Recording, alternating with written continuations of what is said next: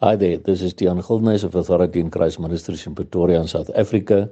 It is Sunday, the 10th of July 2022, and the verses which the Lord laid upon my heart to share with you all today come from Philippians chapter 2, verse 3 to 11, which read as follows Let nothing be done through strife or vainglory, but in lowliness of mind, let each esteem other better than themselves. Look not every man on his own things, but every man also on the things of others. Let this mind be in you, which was also in Christ Jesus, who, being in the form of God, thought it not robbery to be equal with God, but made himself of no reputation, and took upon him the form of a servant, and was made in the likeness of men. And being found in fashion as a man, he humbled himself, and became obedient to death even the death of the cross. Wherefore God also has highly exalted him and given him a name which is above every name, that at the name of Jesus every knee should bow of things in heaven and things in earth and things under the earth, and that every tongue should confess that Jesus Christ is Lord to, to the glory of God the Father. My brother and sister, as we see the time appearing and the time coming very, very shortly of Jesus' return, we need to take heed of these words to understand that we should nothing be done through strife or vainglory. Vainglory means that I seek the glory of men, that I want to be patted on the back by men, and nothing must be done through strife. So I must also not be full of myself and fighting with other people all the time and thinking I'm better uh, than them in one for whatever reason because of the properties I have or the type of job I have or the type of car I drive. No, in lowliness of mind, let each esteem other better than themselves.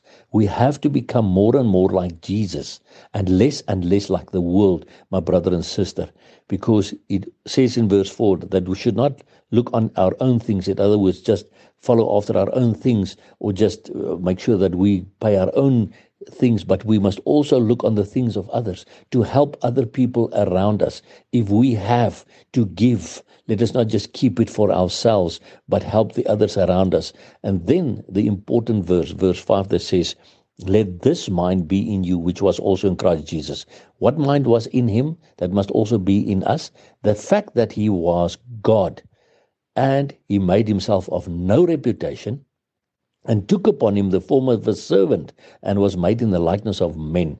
And being found in fashion as a man, he humbled himself and became obedient to death, even the death of the cross. So we should also humble ourselves.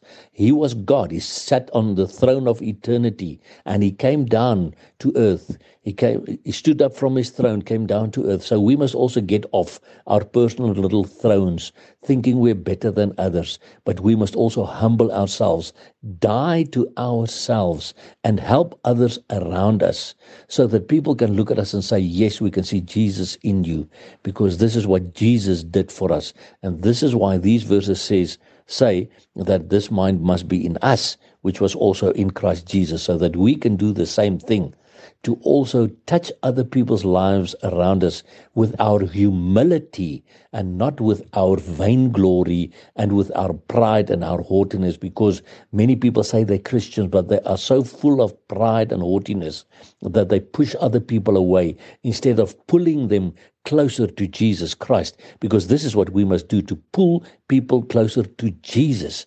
Because we must understand one thing my brother and sister that day is fast approaching. Where knee will bow and confess that Jesus Christ is Lord to the glory of God the Father and you can either do it willingly now or you will be obliged to do it on that day it's your decision to make but we know the coming of Lord, our Lord Jesus is very close at hand.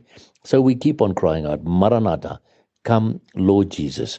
And remember, Jesus Christ loves you immensely.